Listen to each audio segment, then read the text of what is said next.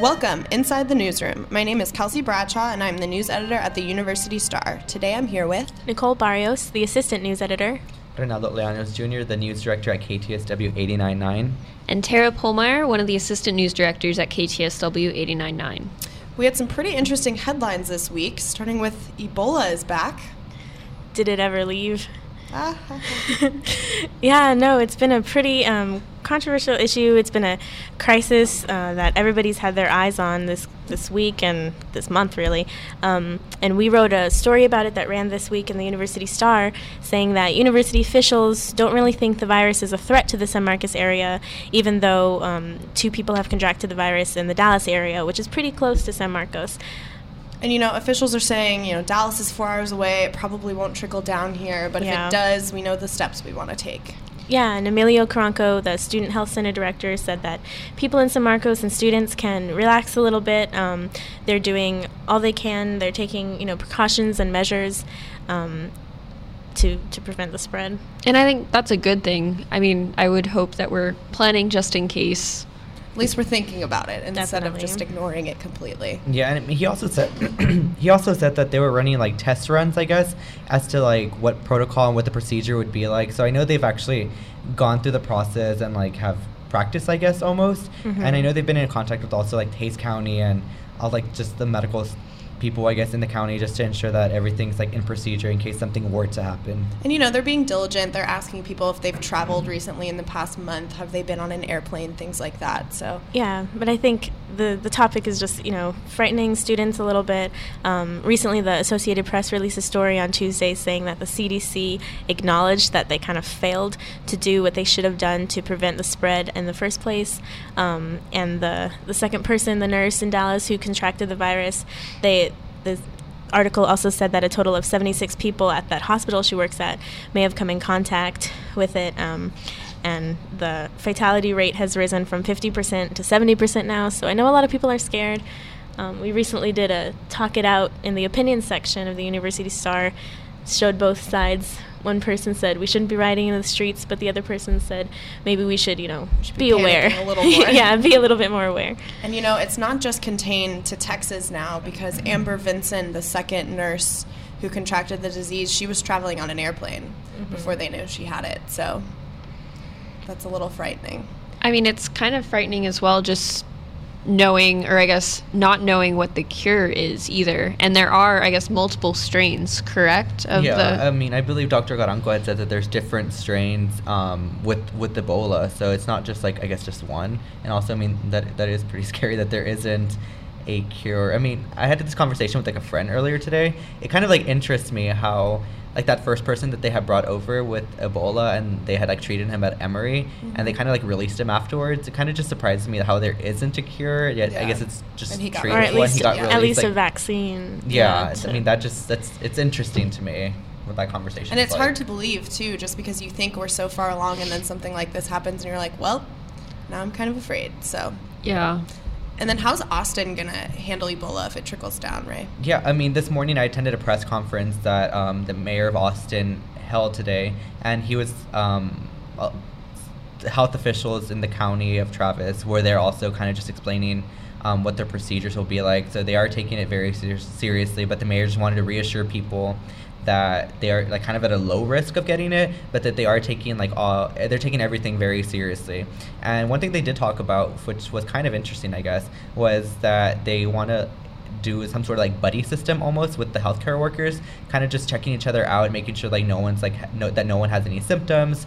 And one other thing that was really interesting was, I believe at one of the hospitals there, or I'm not, they talked about having 82 negative pressure areas, which would be like isolation rooms. So I wonder what that compare, what that number is here in Hays County, if any. So that's something that I found like really interesting from today's discussion. And then seeing how different cities handle Ebola is something that I'm going to be watching just because, you know, this is an unprecedented event and we don't know how to handle it. So a buddy Mhm. system sounds so interesting to Yeah, me. Yeah, I think the buddy system will help because, as Dr. Carranco said in our article, Ebola has an incubation period of 21 days, 2 to 21 days.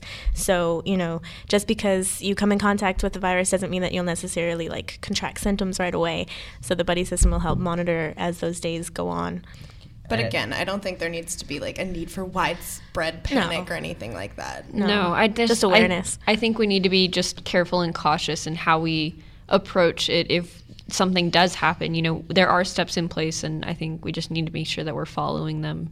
Yeah, and then one thing they really emphasized at the meeting today, at the press conference, was just that they're really looking at everything. They're having conversation with everybody. They're having conversation with the with CDC and just monitoring and just learning from, I guess, Dallas. I mean, that's the place right now where the, the eyes are like going to, and like kind of just seeing any flaws in the procedures or anything like that. So they're they're really observing and monitoring like all the situations and just trying to like learn from it since it is new to the states. Mm-hmm. And then another headline this week had Texas State students contemplating recreational drug use along with their health. Jessica Hunter, who's a, who was a junior here, was hospitalized October 5th after taking Molly, which is an ecstasy drug, during the first weekend of Austin City Limits Music Festival, and she died the following Wednesday. She was from North Richland Hills, a suburb of Fort Worth, and was chapter sweetheart for Tau Kappa Epsilon, which is a fraternity at the University of Texas. And she was also a member of the Bobcat Ice Babes, which is an organization at Texas State that supports and markets the Texas State's club hockey team. So, Nicole, I know you were at ACL. What is the drug culture there like? Yeah, I attended the first weekend of ACL, and um, you know, the drug culture there. I guess it's it's kind of prevalent. Like you can you can see people smoking marijuana um, openly almost, and you see a lot of you know cigarettes and tobacco and a lot of alcohol. But one thing I, I didn't really see outright was um, any pills or any you know anyone offering other people Molly or ecstasy. Um, no one, at least, came up to me and like offered me that. I didn't see people doing that. Um, but Ray, I know you attended ACL as well. Yeah, I mean, like the first, like as soon as I went through the gates and I got through, the first thing I smelled, honestly, was I smelled marijuana. Yeah. You know, and I mean, I've always heard like drug culture is kind of prevalent in festivals sometimes, Mhm. and I mean that kind of, sup- mm, kind of almost surprised me. But what surprised me even more was like I didn't really see a lot of like police officers like in the actual area. I mean, I know we said that I, I did see like volunteers and stuff, but actual police officers in the in the festival itself, I didn't really see any. But Yeah, I noticed that as well. There were police officers kind of at the gates when we checked in, you know, our bags were getting searched. But then once you kind of entered the gates, there was just, like you said, volunteers and maybe bodyguards or bouncers for the concerts themselves, um, just you know, control, ca- crowd control. But no, no police officers coming up. Even when, like you said, you know, the smell of marijuana was pretty heavy in the air, um, you know, none of that was being monitored necessarily. So I think this incident kind of just makes us all aware of, um, Especially since we're also students. Yeah, we're- You know, we're also a junior, students. She was a junior. yeah, and it's just I think maybe students are too trusting. Um, maybe they need to be more aware of what they take from from strangers, what they buy, and what they what they ingest. Be more cautious. I mean, and it really just hit home. I didn't hear about this until a little bit later, actually. And we were having a conversation about it in the newsroom. And then one of the people on the sports staff like walked in and heard we were talking about it. And he said that he he knew her and he kind of just like talked about his like you know his experiences like with her like being her friend and stuff like that. So that I mean really hit home and kind of like hit like you know what I mean just like It made it more some- real. Yeah. Yeah. So I think it really hit um, the club hockey team and the Bobcat Ice Babes really hard as well. I know that they released balloons kind of in remembrance of her before Tuesday night's game, and so I think it des- definitely has left a resounding impact like on the Texas State University com- community. Um, in other headlines this week, um, I was sitting in Joyce Cowan, the Hays County election administrator's office, when actually she got a call that the Texas voter ID law was standing. And we had had a conversation about it a little, a few minutes before that, about how she was having to train her election workers to like for the voter ID law and also like if it didn't go through, you know, what was going to happen then like things would stay the same. But she was really glad that it did pass and pretty early I guess in advance for elections even though we're getting really close. She said, you know, now we can train them in one way. Now we can tell everybody you know, this is the correct way that you handle it. This is the forms of ID that you do need. And so that was really interesting. One thing she did say for Texas State University students is that we can no longer vote with a student ID.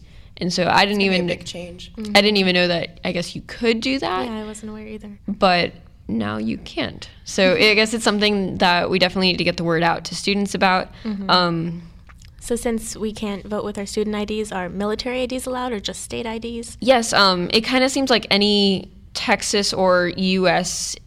issued ID that has a photo of you and information, um, driver's licenses, passports, military IDs, those count. I know it does have to have a photo, however. Um, if you get to voting and you don't have an ID, you can vote provisionally, and then you have a certain amount of days to go to the Hays County Elections Office and present an ID and tell them, like, this is truly who I am. And so, one thing that she did say is that those provisional votes aren't counted on election night. Well, they're counted, but they're counted as provisional votes. And so, those results could come in a little bit later so that she's never seen it happen. But if there was a really close race, provisional votes could kind of sway the race, which is hmm. really interesting to me.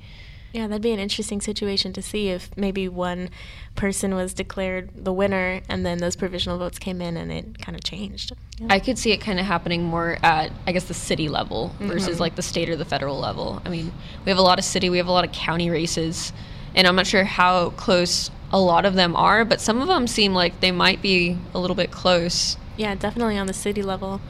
So, And then not only is it election season, but it's also high school football season. And the San Marcos High School Stadium opened this past Wednesday, and it's their first. It's their stadium. It's their, they're gonna have their first Friday night lights on Friday, and I'm really excited for them.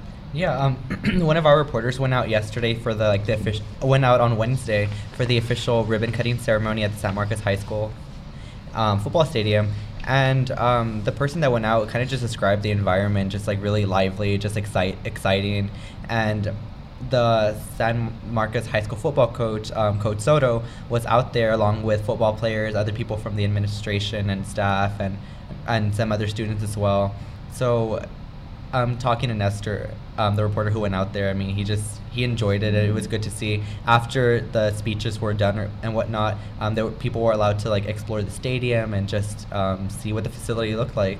And you know, I'm really excited for them. Like they're gonna finally be able to play on Friday nights. They won't be playing at Bobcat Stadium anymore. I know that my high school stadium was a big like integral part integral part of my high school career. And it's just I don't know, it's a fun atmosphere, so that'll be good for them moving forward. I think it will as well. Yeah, so coming up um, for quotes this week, uh, we picked a few of our favorites. And um, one quote we picked from the University Stars um, article this week on the styrofoam ban. So, the styrofoam ban has been um, a thing that the HEAT, the Human Environmental and Animal team, has been trying to, to push at the university, trying to stop styrofoam from being used at the dining halls. And that is finally happening as the dining halls are finally using up their last bit of styrofoam and transitioning. And um, Colin Illiff of HEAT said, We are starting to see more and more in the news about climate change, and student involvement on a campus, college campus, is very important. It's just important to get the awareness out, and the more people educate themselves, the more projects we can get done to help the environment and the community. So I think that just shows that, you know, us as college students, we think we might not be able to change a lot, but even a college organization can create this initiative and help the environment one step at a time. And that's just like one small thing that we did that's gonna make a huge impact. For sure, for sure. And our quote of the week at KTSW came from a city council candidate, Jane Houston, for place four.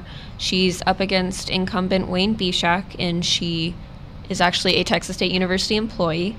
Um, in an interview with her, she said she was talking about businesses in San Marcos, and she said small business is really the backbone of our nation. And she's talked about how you need small businesses, and that's generally what makes a town unique. And I really liked that. I think it's very true for San Marcos. I mean, we have so many shops downtown. They've gotten a lot of support through the construction, and I think they are definitely what makes San Marcos unique. And then coming up next week, as usual, we have some pretty exciting headlines for you guys. Next week is Mass Comm Week, Woo. and I know that holds a special place in all of our hearts because we're all in the Mass Comm school. So there should be pretty, some pretty interesting speakers coming. Yeah, Who are you guys excited to see? I'm looking forward to seeing Evan Smith from the Texas Tribune. I'm looking forward to seeing Polo Sandoval from CNN. So it, Polo definitely has, I guess, being from the valley, Yeah. kind of holds a special place. Yeah. but um, We're a little biased, but a little bit, but It'll be a there's fun definitely week. a, a lot of professionals coming in that I'm really excited to see and learn from and grow from hearing them. And some of our own people will be on panels speaking, right? Shout out to myself. Shout out to Kelsey. I'm going to be speaking on a cu- crisis coverage panel because I covered Fort Hood last spring, and Debbie Hiott, the editor in chief of the Austin American Statesman, is going to be there, as Mhm. well as Jackie Stone, who works in their social media. So I'm pretty excited. yeah, I mean that's that. something to look forward to, oh, definitely. And um, a story that I guess we're going to be covering next week is um, there was a TV show, uh, American Crimes, from ABC that was filming here in San Marcos, and one of our reporters um, got in contact with, I guess, one of the pubs that they were filming right in front of, and they talked about um, how the city or the county receives like tax incentives from these film companies. So we're gonna just dive a little bit more into that and see like what exactly all that's about. Yeah, and another story that I'm actually working on this week, um, we'll be looking at how Texas State is set to become the fourth largest university in Texas. Um, once the official numbers are released at the October 23rd uh, coordinating board meeting, we'll, we'll know for sure. So it's another headline to keep your eyes on. And then Jones Dining Hall, for those of you who do not know, is going to be shut down in December and remodeled, gutted completely. And they're going to be getting a Dunkin' Donuts. So I'm pretty excited about that. It'll be open after I graduate, but I might have to come back just for Dunkin' Donuts. So Yep, and um, one more thing to look forward to in um, October is our mayoral debates and um, city council debates. So October 27th, the University Star and KTSW will be co-hosting a mayoral and city council debate at the LBJ Museum in the square from 7 to 9, and the University Star will also be hosting a campus political organization debate on October 29th at the UAC building um, from at 8 o'clock. So we look forward to those and hearing those good debates. All right. Well, as always, thanks for joining us this week on Inside the Newsroom. Be sure to look for us every Friday on iTunes, SoundCloud, and the University Stars website. Leave any questions or comments on the Stars website or tweet at us using the hashtag NewsroomTXST. And don't forget to pick up the University Star and listen to KTSW every week.